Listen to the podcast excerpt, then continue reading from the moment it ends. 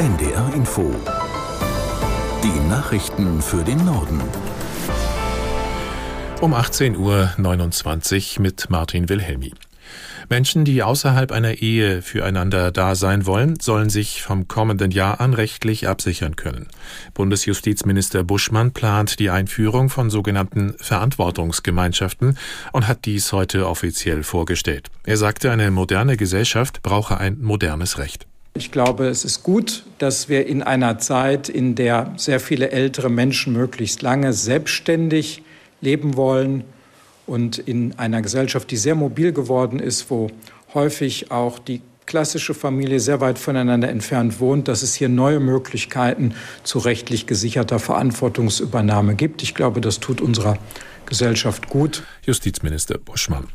Der Vertrag für eine Verantwortungsgemeinschaft muss nach seinen Worten dann bei einem Notar geschlossen werden. Alleinerziehende oder ältere Menschen, die zusammen wohnen, aber kein Paar sind, sollen auf diesem Weg zum Beispiel ein Auskunftsrecht gegenüber Ärzten erhalten. Steuervorteile soll es nicht geben. Die Streikwelle im Verkehrsbereich geht weiter. Bei der Lufthansa wird das Bodenpersonal an den Flughäfen Hamburg, Frankfurt, München, Berlin und Düsseldorf am Mittwoch früh die Arbeit niederlegen. Die Gewerkschaft Verdi hat zu einem 27-stündigen Warnstreik aufgerufen. Die Lufthansa geht davon aus, dass 10 bis 20 Prozent der Flüge stattfinden. Das Stahlwerk Bremen kann mit dem geplanten Umbau auf sogenannten grünen Stahl beginnen. Bundeswirtschaftsminister Habeck überbrachte heute der Belegschaft die Nachricht, dass die EU den geplanten Subventionen zustimmen wird. Insgesamt geht es dabei um 1,3 Milliarden Euro. Aus Bremen Daniel Hoffmann. Den Großteil der Förderung mit knapp einer Milliarde Euro übernimmt der Bund. Bremen wird 250 Millionen Euro dazu beisteuern, versprach Bürgermeister Bovenschulte dem Unternehmen. Das sei im Senat fest vereinbart. Wie schnell Bremen seinen Beitrag zur Fördersumme leisten kann, ist noch unklar. Das Geld muss über Kredite finanziert werden. Der geplante Umbau des Bremer Stahlwerks wird voraussichtlich 15 Jahre dauern. Dabei soll der Betrieb der Hochöfen von Kohle und Koks auf umweltfreundlichen Wasserstoff umgestellt werden. Langfristig soll damit jährlich der Ausstoß von mehreren Millionen Tonnen CO2 eingespart werden. Die Organisation für wirtschaftliche Zusammenarbeit und Entwicklung geht für das laufende Jahr von einem moderaten weltweiten Wirtschaftswachstum aus. Das geht aus dem Zwischenbericht der OECD hervor. Aus Paris Caroline Düller. Laut der OECD-Prognose könnte die Weltwirtschaft in diesem Jahr um 2,9 Prozent wachsen.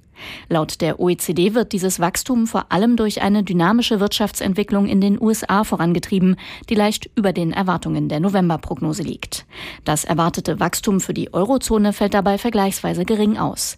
Hier rechnen die OECD-Analysten mit einem Zuwachs von 0,6 Prozent für das laufende Jahr sowie 1,3 Prozent für 2025. Außerdem hat die OECD ihre Prognose für die Eurozone im Vergleich zu November nach unten korrigiert, was vor allem an der schwächeren Wirtschaftsentwicklung in Deutschland und Frankreich liege. Eine Ärztin aus Duderstadt, die als Gegnerin der Corona-Schutzmaßnahmen bekannt wurde, ist jetzt wegen mehrerer Vergehen zu einer Bewährungsstrafe verurteilt worden.